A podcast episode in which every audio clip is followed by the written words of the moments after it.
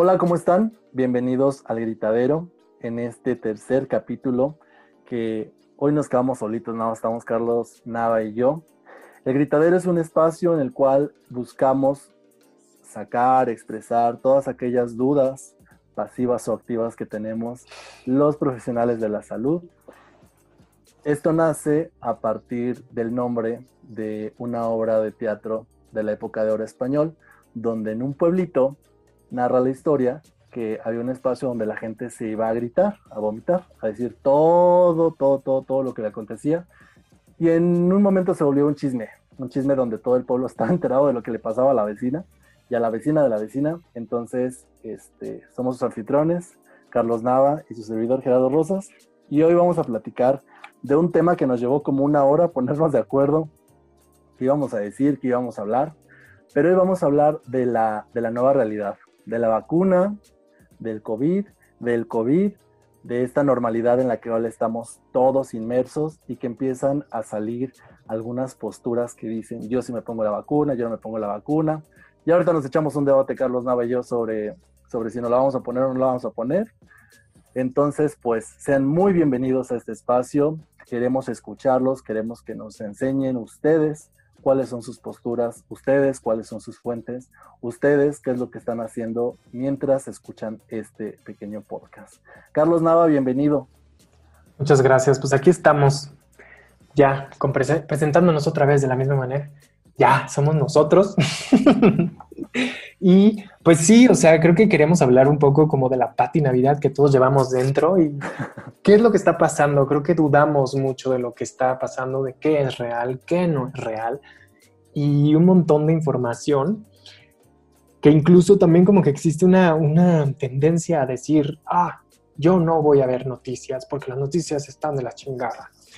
Y yo creo que el punto no es no ver noticias, sino más bien saber dónde o cómo y confrontar, ¿no? Como empezar a equilibrar o, o sacar las mejores cosas y sobre todo, pues tener un criterio para poder discernirlas. Claro que esto es muy complejo y claro que esto lo hacen las personas que tenemos tiempo y ocio como nosotros y no todos tienen acceso a eso. Así es que, bueno, pues aquí les resumimos algunas cosas y alguna información que tenemos los dos. Así es que, pues, ¿cómo ves? Pues, eh, para darles un poco de contexto, Carlos Nava se puso a investigar como todo lo de las vacunas. Yo me puse a investigar como qué andaba diciendo la Pati Navidad, Miguel Bosé y mucha gente más. Entonces, este, Carlos, Platícanos primero qué fue lo que investigaste, qué encontraste de las vacunas, qué fue lo que, lo que más te llamó la atención, lo que se te hizo una bomba en la cabeza y dijiste no puede ser que sea esto, para después entrar en el contexto de, de estos voceros que dicen no a la vacuna, esto es real, esto es mentira, va a valer chiswis, no va a valer chiswis, échale.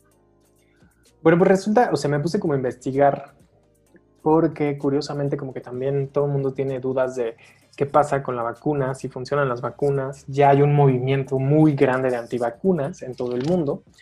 Y bueno, resulta que las vacunas empezaron a crear este, por un investigador, Edward Jenner, que, vio que había una mujer que estaba, que todo el mundo se estaba muriendo de viruela, ¿no? En los años 700. Y resulta que, este, que había una mujer que vio que se podía, podía ser un poco más resistente por el contacto que tenía con las vacas. Y entonces descubrió que había un tipo de viruela que era un poco más ligera que la viruela de los humanos cerca de las vacas. Y dijo, bueno, vamos a probar, ¿no? Lo que hizo fue tomar un poco de líquido de las pápulas o de las bolas que te salían con la viruela y infectó a un niño para ver si este niño se podía hacer un poco más fuerte su sistema, su sistema inmune. Y después lo estuvo como exponiendo hacia pues, personas que estaban infectadas. Y resultó que sí tenía este, bastante defensas, que el cuerpo había logrado hacer eso. Resulta que la viruela sí es una de las peores pandemias que ha, que ha estado en el mundo y ha matado a muchísima gente. Ahorita, al parecer, ya está erradicada exactamente por esta, por esta invención de la vacuna.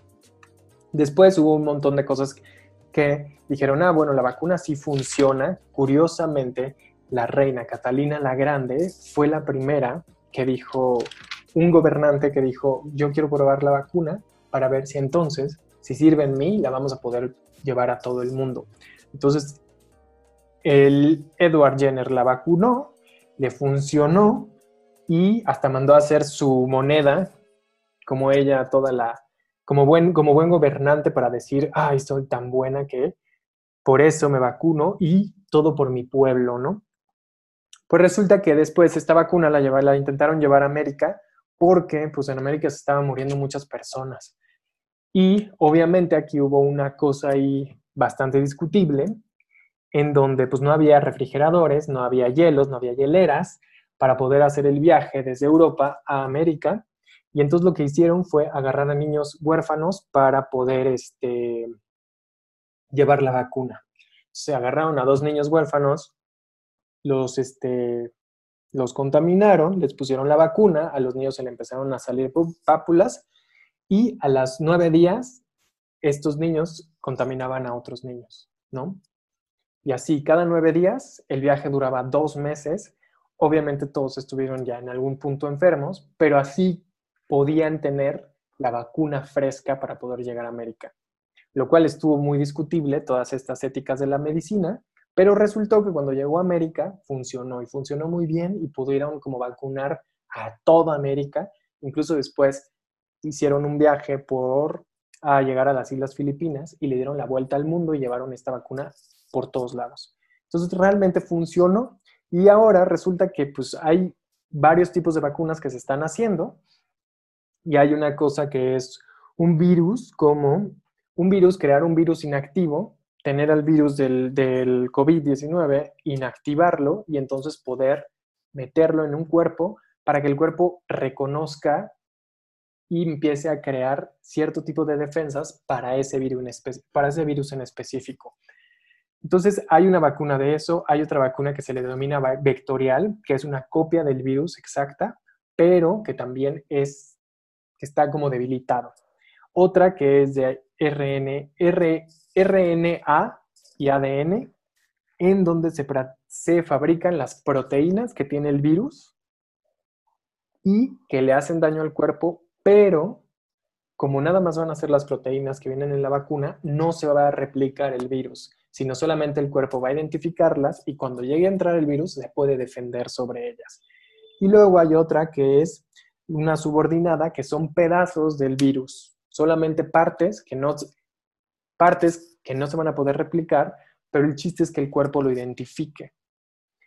Y bueno, pues obviamente hay un montón de cosas que se están haciendo. Resulta que hay un laboratorio, Gamaleya, que es un laboratorio ruso que resulta que desde el 2017 estuvo trabajando con una vacuna para otro coronavirus. Por eso es que en algún momento, hace como unas semanas, dijeron, ah, ya tenemos la vacuna y ya la vamos a poder replicar. Y entonces el otro laboratorio, que es AstraZeneca, que trabaja junto con la Universidad de Oxford, dijo, ¿cómo van a poder replicar? Pero si todavía no tienen la tercera etapa de, de comprobación, ¿no? Y resulta que ninguno de los dos laboratorios tiene la etapa de comprobación, pero los dos ya están vendiendo o están produciendo o están intentando comenzar con la producción de la vacuna, para que en el momento en el que ya hayan pasado las pruebas, se pueda producir masivamente y se pueda entregar a todos los países. El problema es que de hecho ayer Oxford acaba de detener su producción por un problema con uno de los pacientes que tuvo, que tuvo una, como una infección fuerte en la médula por una superinfección en el cuerpo. Así es que todavía están ahí probando las cosas. Pero, pues resulta que por otro lado existe un movimiento antivacunas que dicen es que las vacunas o un movimiento como Pati Navidad que dice en la vacuna nos van a meter un microchip y un nanorobot que nos va a controlar la cabeza. ¿Qué dices al respecto, Gerardo? Pues me dieron muchas como preguntas de tu investigación. ¿Cuánto tiempo más o menos le llevó a esta gente eh, todo el proceso de entender el virus, los experimentos ya en humanos. ¿Cuánto tiempo tardó, más o menos? ¿La regla de 3, 5 años? Se supone que para una vacuna tiene que durar más o menos entre 5 o 10 años. ¿No? O sea, tenemos que también ser conscientes que, por ejemplo, al día de hoy ni siquiera se ha podido crear una vacuna contra el VIH. O sea, imagínense los protocolos o los tiempos. Evidentemente sí es una cosa muy complicada, pero este virus es, es muy diferente al del VIH. Digamos que este virus sí proviene de un coronavirus que de una u otra forma nosotros conocemos, ¿no? En los laboratorios se les conoce a los coronavirus. Solo esta evolución o esta cepa, pues es bastante compleja, que se empezó a investigar y pues realmente han llevado muy poco, ni siquiera tienen un año. Lo único que se considera que en el laboratorio ruso, pues ellos llevan casi tres años trabajando con otras vacunas y con otros coronavirus, o sea, se han vuelto expertos en coronavirus.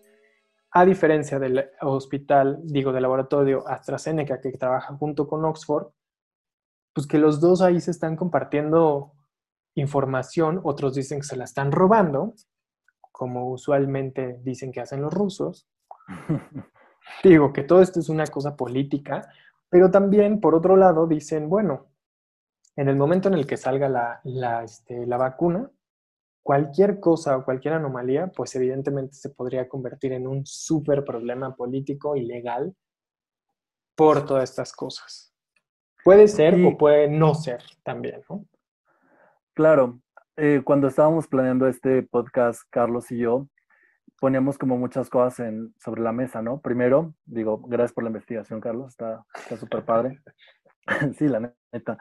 Eh, primero es, ya todo el mundo entiende como el coronavirus, que si fue el murciélago, que si no fue el murciélago, eh, que si las instituciones de salud médica internacionales, que si tienen credibilidad, que si no tienen credibilidad, si lo dice Pati Navidad, si lo dice, ¿quién lo dice?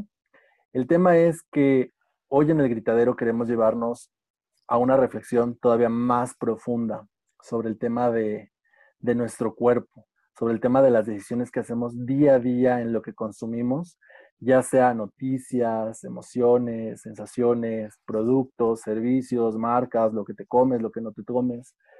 Entonces, para mí cuando empezaron este rollo de salir gente que ahora ya acá en Grecia y en otros varios países empieza como la protesta en Alemania, de decir yo no me pongo el cubrebocas porque no creo que el cubrebocas funcione, porque aquí había una campaña en México hace poquito vi en redes sociales que decía, si ya todo el mundo trae el cubrebocas, ¿por qué no podemos volver a la normalidad? Se supone que estamos como más protegidos o menos protegidos. Y entonces yo caí en esta reflexión de podemos tener muchas fuentes de información, pero al final del día cae en cómo es tu realidad inmediata. En tu núcleo familiar ha habido enfermedades, en tu núcleo familiar existen personas que se han infectado, que no se han infectado, cómo es la vida o la calidad de vida de las personas con las que convives, cómo es tu calidad de vida, o sea, más allá de hacerte chequeos médicos o no, el, eh, no sé, eh, todo el mundo sabe que no debe consumir coca, y somos de los países que consume más coca, por el amor de Dios, y de repente que te enfermes es como, ¿cómo que me enferme? Pues sí. A mí me pasa algo muy curioso. Ajá. Ahorita me acordé muchísimo de eso, ¿no? Que es que somos tan inconscientes como en el cuerpo en general, que me pasa muy seguido tener pacientes y llegan y me dicen así de, ah, bueno, pues es que me llego porque me duele mucho el hombro, ¿no? Cuando casi por lo general para, un, para una persona cuando tiene un problema en hombro, tuvo que haber tenido mucha tensión en espalda o en cuello. Por lo general no es fácil que el hombro se lastime por sí solo. Y entonces les empiezas a preguntar más cosas o ves el cuerpo y ves cómo vienen caminando, ves cómo se acuestan, ves cómo está la tensión del cuerpo y dices, oye, pero también te ha dolido la rodilla. Ay, sí es cierto. Oye, pero también has tenido dolores de cabeza. Fíjate que sí, últimamente. Entonces es muy curioso que nosotros como que le damos cabida a nuestros dolores, a nuestro cuerpo, hasta el momento en el que nos dice, ya no puedes hacer esto. Tú ya no puedes caminar por tensión, tú ya no puedes hacer otra cosa. Entonces está muy cabrón que siempre le dejemos la responsabilidad de nuestra salud o sea, a alguien más. Sí, y aparte pasa mucho esto de lo desconectados que estamos, ¿no? Hablábamos antes de entrar al podcast sobre cómo es esto de que la gente es reactiva, o sea, ya cuando le duele, ya cuando lo siente, ya cuando está jodido, como decimos aquí en México, ya es cuando quieren llegar y, ay, por favor, solucioname todo. Y esa cultura es la que hoy ponemos como en sobrevivencia. La alimentación, lo que estás pensando, cómo estás viviendo. Te invito a que te preguntes en este momento tú, querido radio escucha, ¿qué te duele? ¿Qué te ha dolido los últimos días? No solamente eh, en el cuerpo, no solamente que tengas una bolita, no solamente eso, sino emocionalmente, porque hay toda una, toda una tendencia, toda una institución que habla de que las emociones son las que nos enferman, toda una institución de que habla de que el, el cuerpo empieza a hablar cuando algo no le, no le, o sea, está desequilibrado. Demasiada información, demasiados podcasts como este, demás, o sea, estamos sobresaturados de hablar de la salud, pero ¿cómo le hacemos los que nos dedicamos a la salud para que el mensaje llegue? y que sea en cuanto llegue el primer síntoma, la primera molestia, el primer piqui, no sé. Tengo una tía, me acabo de acordar, que es diabética y, y sabe que no debe consumir refresco y le entra todos los días al refresco como si no hubiera mañana. Y yo le pregunto, si estás consciente de que no, de que no, este, de que no es del todo buena esa elección que haces. Y ella dice, sí, pero me gusta. ¿Qué tanto, Carlos, con tus pacientes pasa esto de, me, me duele, pero me gusta, me duele, pero lo tolero, me duele, pero, pero ahí sigo. Ay, yo creo que nos pasa a todos, la verdad. Deja tú a los pacientes. Deja tú a los pacientes. Creo que ahí tiene que ver como un poco la educación que tenemos, incluso la educación emocional, ¿no? ¿Qué tanto mi deseo me puede llevar a la perdición más que mi razón y de decir, oye, no, no te metas con tal persona, no, no comas tal cosa, no, no fumes, no, no cualquier cosa, a de repente como decir, oigan, a ver, esto ya, ¿no? Ya mi aventura, ya mi, mi saciedad, ya mi gusto por el dulce, pues ya me está, igual me va, a, me va a meter en pedos, puedo calmarme, puedo tomar, puedo ir un paso atrás. Que de hecho lo cagado es que yo creo que que esto no pasa de manera personal. Esto es una enfermedad social. Nosotros ya sabíamos que esto iba a pasar tarde o temprano. ¿no? Ahorita me, acaba de pasar un video este Gerardo, que por cierto, si lo quieren ver, lo vamos a publicar el link. ahí, exacto, lo vamos a publicar ahí en, en, las redes sociales, así es que váyanse a la página, fanpage de El Gritadero, El Gritadero. en Facebook. Y está muy cagado que en el 2010 ya los Simpson como siempre. El augurio del mundo, los Simpson. Ya, ya estaban hablando de esto, ¿no? De una pandemia que no sabíamos si iba a ser real o irreal y todo el mundo iba a tomarse pruebas y todo el mundo iba a vacunarse y todo el mundo quería cuidarse. Es muy cagado como ya había una parodia de esto. ¿Saben? O sea, es como, incluso ayer estaba pensando, ¿qué pasaría si nosotros, si nos saliéramos un poquito del patriarcado y una mujer estuviera o las mujeres estuvieran más en tomar las decisiones importantes. O sea, creo que la mujer siempre ha estado como mucho más consciente de decir, niño, tápate, niño, ya te está haciendo frío, no de descalzo, ¿sabes? O sea, como que hay una prevención porque hay una conexión mucho más fuerte con la vida que incluso con el propio hombre. O sea, nosotros lo veíamos, nosotros ya sabíamos. Bill Gates ya lo había dicho en sus conferencias y ahora dicen que él lo inventó, ¿saben? O sea, ya había un precedente y simplemente nosotros no hicimos caso y seguimos, ¿no? Seguimos con la vida normal y ahora tenemos una nueva normalidad que pues nos está dando un dolor de huevos a todos. Sí, y retomando el tema, pasa, bueno, no sé quién me está escuchando, ¿tú crees que existe el coronavirus? ¿Tú crees que el cubrebocas funciona o no funciona? Y las acciones que haces todos los días afirman que crees en el coronavirus o afirman que no crees en el coronavirus. Y no nada más el coronavirus, sino el cáncer, la diabetes, bla, bla, bla, bla. Es como echarnos un viaje ahorita de las cosas que sé que me pueden hacer daño, las cosas que sé que me pueden estar enfermando y si las sigo haciendo. Yo en algunos talleres les digo a las personas, es que el hecho de saber no es suficiente es más bien entrar en una conciencia, cuando ya estás en un estado de conciencia pleno, ya pues lo dejas de hacer, ¿no? Digo, yo hoy tengo dos, tres talones de Aquiles, pero aún las personas que nos dedicamos a esto del bienestar, seguimos siendo como incoherentes, incongruentes con esto de, de, de cuidar nuestro cuerpo y el valor que le damos al cuerpo. Por eso yo coincido contigo, Carlos, en esto de, pues sí lo sabíamos, pero saber no, no, no, funciona de nada.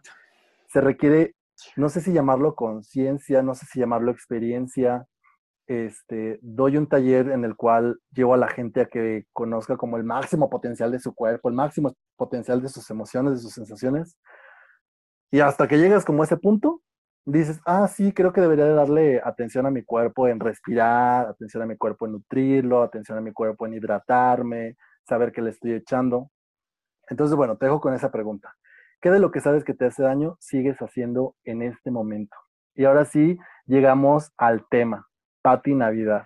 Yo me puse a leer un poco de Pati Navidad sobre que decía que en esta, en esta vacuna, que no importa el laboratorio donde venga, ella sostiene que van a venir microchips que van a ser como alterados o manipulados por el 5G este, y, menciona también que en unas publicaciones decía ella que ella es como un, soldado de Dios que promueve como la conciencia de que la gente esté bien. Y, bueno, yo disfruto mucho leer este tipo de podcast porque me hace ver como una realidad que no estoy como, más allá de si estoy de acuerdo o no estoy de acuerdo, como qué punto yo no estoy logrando entender o ver y en cuál tablita estoy parado. En la tablita del mame de decir yo soy un biohacker, tengo un sistema inmunológico súper chingón, a mí la ciencia me respalda, mi barrio, o en el de qué queremos como seres humanos hacer en, esta vida.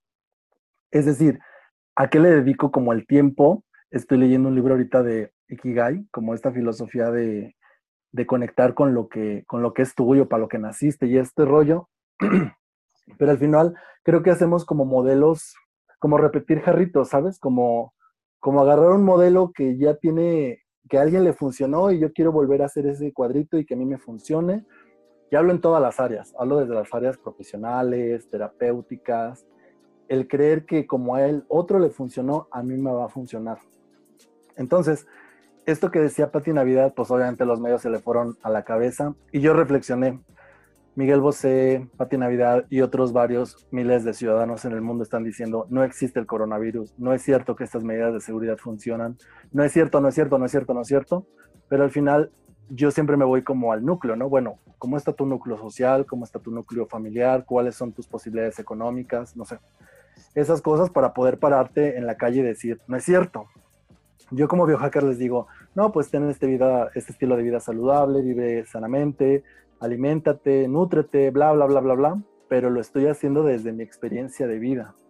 Y el gran reto que creo que tenemos como todos los que nos dedicamos a este show de la salud es, ¿y cómo es que vive la otra persona? Ahorita le decía a Carlos, pues yo no soy el chavo que se levanta a las 5, 4 de la mañana, se va corriendo a agarrar el metro, el micro, sale con su carro, se compra una torta o cualquier cosa que vendan en el Oxxo, casi no voy, así que no sé qué decir. Este, llega al trabajo, en el trabajo te dicen, relájate, pero urge para ahorita. En el trabajo te dicen, la normativa de que todos estemos libres de estrés y el mismo trabajo o la misma competencia o el mismo modelo en el que vivimos, que vivimos todos, nos exige siempre estar como actualizándonos. Venos aquí, empezamos en Instagram y ya estamos en el podcast. Exacto.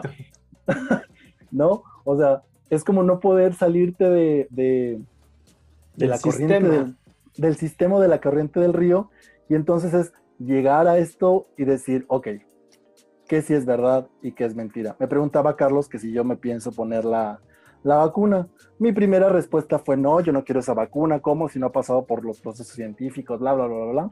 Pero después me dice, oye, pero estás consciente que ya no te van a dejar salir del país, algunos países, algunos lugares te van a pedir o exigir que tengas el, el medicamento dentro de tu cuerpo y es cuando dices, santo Dios. ¿qué tan desconectado puedo estar por mis principios, por mis ideales, versus la comunidad en la que, en la que convivo, ¿no? Entonces, bueno, antes de seguir con esto, pues todos tus comentarios, yo creo, no creo, si me la pongo, no me la pongo, por favor, pásenoslos, enséñenos cómo es como su normalidad, cómo es como su día a día. Y también compártanos cuáles son las cosas que saben que, hacerlas no está de todo wow y las siguen haciendo aquellos hábitos que pueden estarlos jodiendo poco a poco en su salud.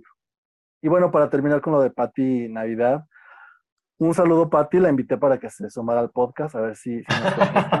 sí, sí, sí, sí, sí, pues sí. la invité para que nos, nos platicara qué rollo, a ver si nos contesta, ojalá que sí. Pero si no, yo, yo aplaudo esta postura de que nos ponga a pensar. Cuando abrimos este espacio de podcast del gritadero fue como, como estos filósofos que se ponían a, a discutir en público para darnos a cada quien un, punto de vista de las personas que, los estaban escuchando. Entonces, este espacio tal cual es. Y bueno, si me vuelve a preguntar, Carlos te, Carlos, ¿te la pondrías o no te la pondrías? Creo que sí, creo que sí me la, me la pondría por, esta, por este forcejeo de que si quieres entrar al antro, pues tienes que traer zapatos, si quieres entrar a la vida normal, tienes que, que, que ponerte la vacuna. Aunque yo espero que en el inter de lo que estoy diciendo esto y lo demás, salgan, salgan nuevas propuestas, ¿no? Digo, aquí les vamos a dejar algunas, que, que la principal, pues, que creo que la que aportamos es decirles, ¿qué le estás dando a tu cuerpo? ¿Cómo es que vas a estar fortalecido? ¿Cómo es que vas a estar debilitado a partir de que está ocurriendo todo esto y qué hábitos vas a estar como, como integrando? Sobre el 5G, que en eso sí tengo como algo de experiencia, eh, el 5G es una red que están poniendo en, varias partes del mundo, porque ahorita como ya todo es en video, la propuesta es de que las descargas sean como mucho más rápidas. Lo agresivo de esta comunicación es que todo cuerpo genera un cierto tipo de radiación a partir del calor y estas eh, señales utilizan algunas ondas de microondas para que se estén comunicando. Si tú no estás escuchando en el radio, en el carro, donde sea, en el iPhone, pues funciona a partir de, de esta radiación. El tema es que la célula vibra a 0.05 Hz aproximadamente y esta cosa anda como en 200 y tantos Hz. Entonces, de ahí viene como la pregunta, oye, y cuando lo prendas en todo el mundo, porque ya está en algunas partes, ¿qué nos va a pasar? Y pues la gente dice, unos, que va a valer chisguis, nos vamos a enfermar, nos vamos a inflamar, se van a generar espacios de cáncer, otros dicen que no va a pasar nada, que es solamente una tendencia, pero este show lo traen desde que empezó el radio, ¿eh? O sea, no es que se les haya ocurrido ayer, desde que empezó el radio. Y entonces, ¿a quién creerle? ¿Tú a quién le crees, Carlos? Yo creo que sí, al cuerpo pasan, al cuerpo sí le suceden cosas. Yo también me preguntaba muchísimo cuando empecé a investigar o pensaba en lo del radio. Yo también decía, pero es que esto tiene que ejercer una fuerza sobre los cuerpos.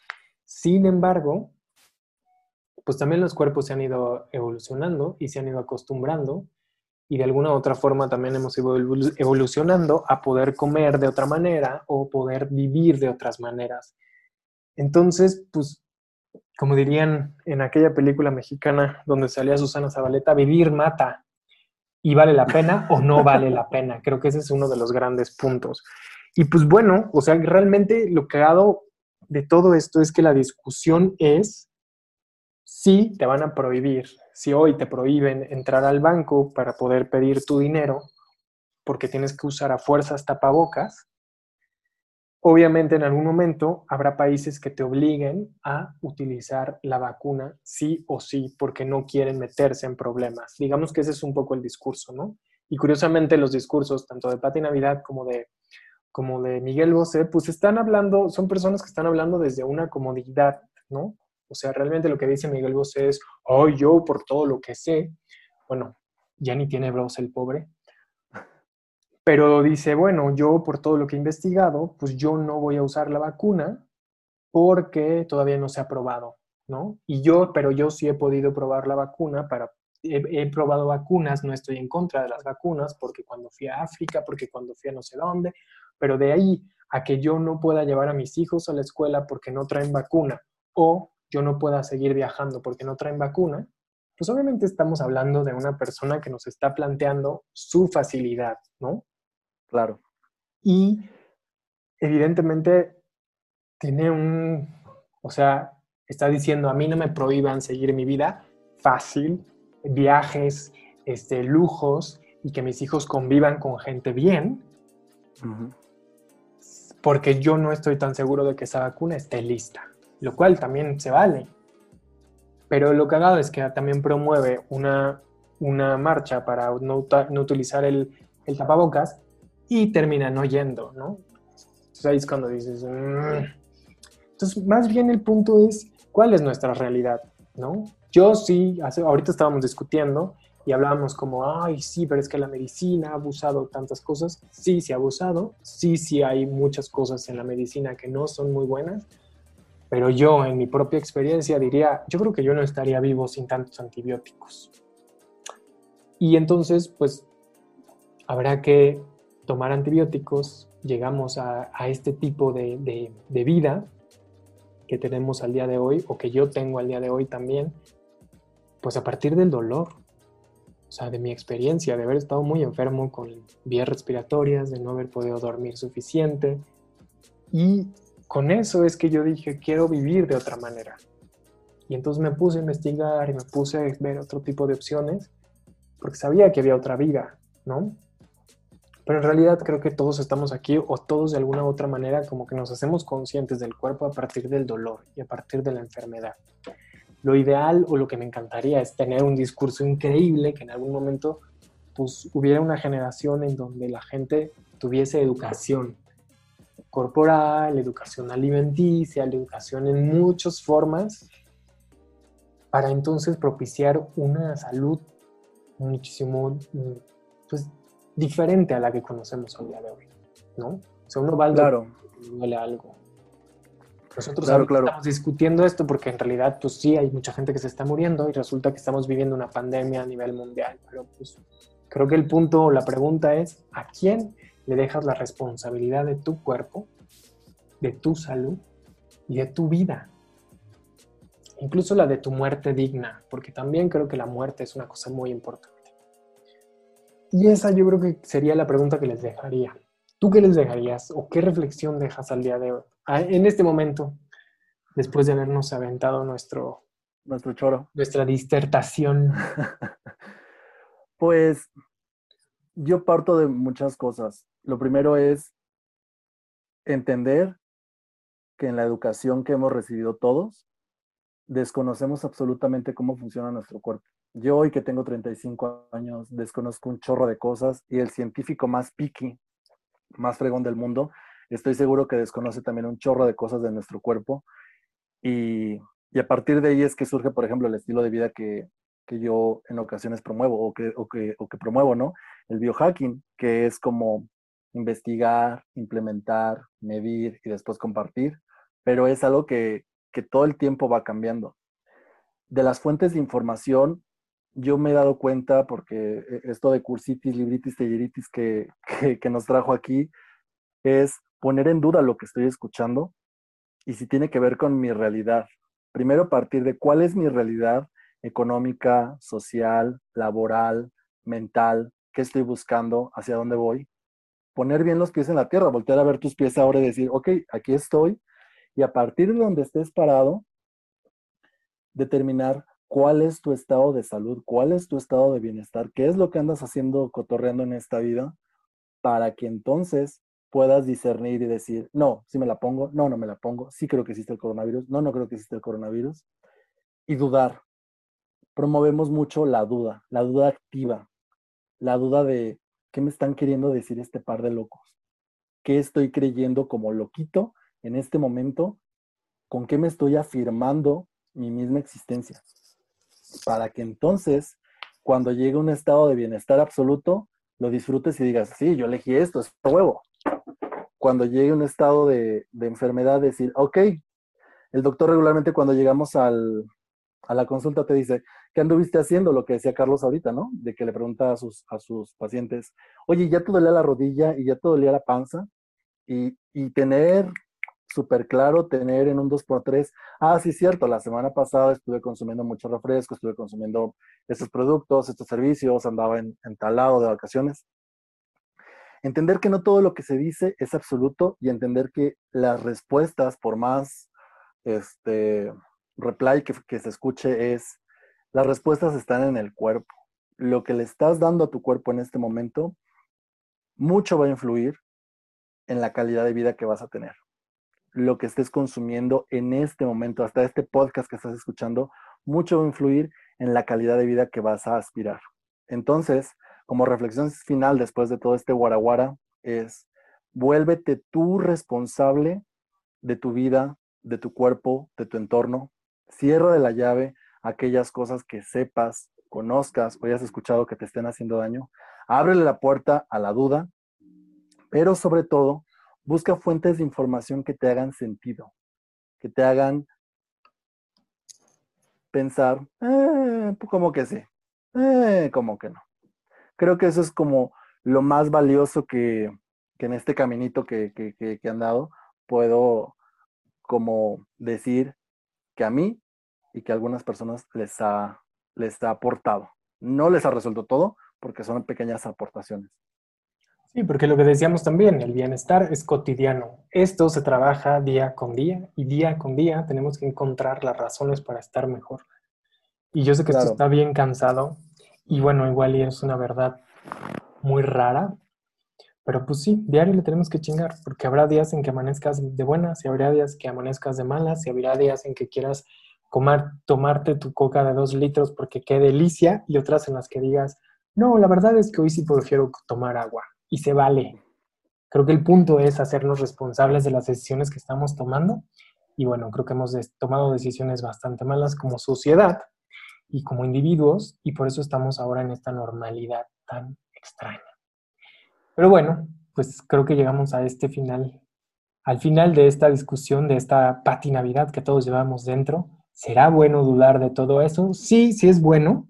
Sí, sí es bueno hacernos preguntas, pero lo mejor de todo es que cuando tengas una duda, ve y pregunta y ve y cuestiona. Y si tienes más dudas en este momento, pues también haznos preguntas a nosotros y que somos tan ñoños que entonces vamos a investigar. Haremos que tus dudas se vuelvan nuestras y a ver cómo las discutimos.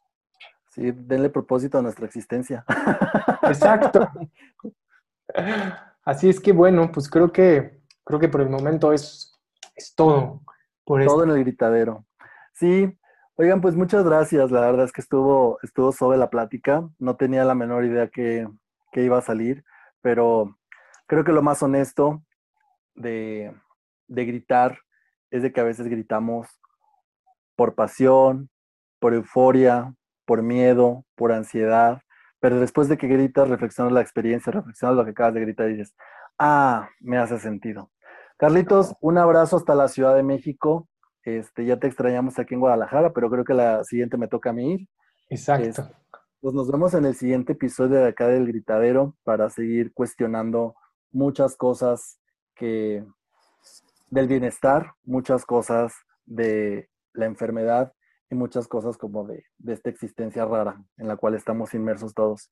Síganos en nuestras redes, por todos lados nos encuentran como el gritadero, escríbanos, estamos buscando traer temas y cosas que puede, que por ahí ya hemos reflexionado. Sí, eh, a Carlos Nava te encuentran como. Como Hablemos del Cuerpo en Facebook y en Instagram. Y también Carlos, yo soy Carlos Nava en Instagram y creo que ya. Sí, todos los días a las 8 de la mañana, más o menos, está ahí Carlitos dándonos tips de la respiración, de la inhalación, de la exhalación, para que si se gustan de entrarle a esto de la respirada sin estupefacientes, ahí estén. Ahí me encuentran como Biohacker Mex en Instagram, Facebook. Eh, tengo más contacto por, por Instagram y todo lo que tengan que ver con salud, bienestar, propuestas, o si quieren venir o si quieren venirse a cotorrear aquí al gritadero, escríbanos y con mucho gusto aquí los vemos. Bueno, pues eso es todo por el momento. Muchas gracias y pues les traeremos tal vez más información porque creo que hay muchísimo de qué hablar con esta nueva normalidad. Y cuéntenos, yo creo que la pregunta también sería, ¿ustedes se pondrían la vacuna? Sí, no, ¿por qué? Y a ustedes les parece bien usar este tapabocas. Y otra de las cosas, creo que la pregunta más importante más bien es, ¿qué piensan de la obligatoriedad del uso de tapabocas y, en dado caso, de la vacuna? Creo que eso es el verdadero grave problema, porque algunos dicen que es tu libertad, pero esa libertad a veces puede jodernos a todos. Así es que tendríamos que pensar muy bien como sociedad. Cuéntenos sus respuestas y qué piensan.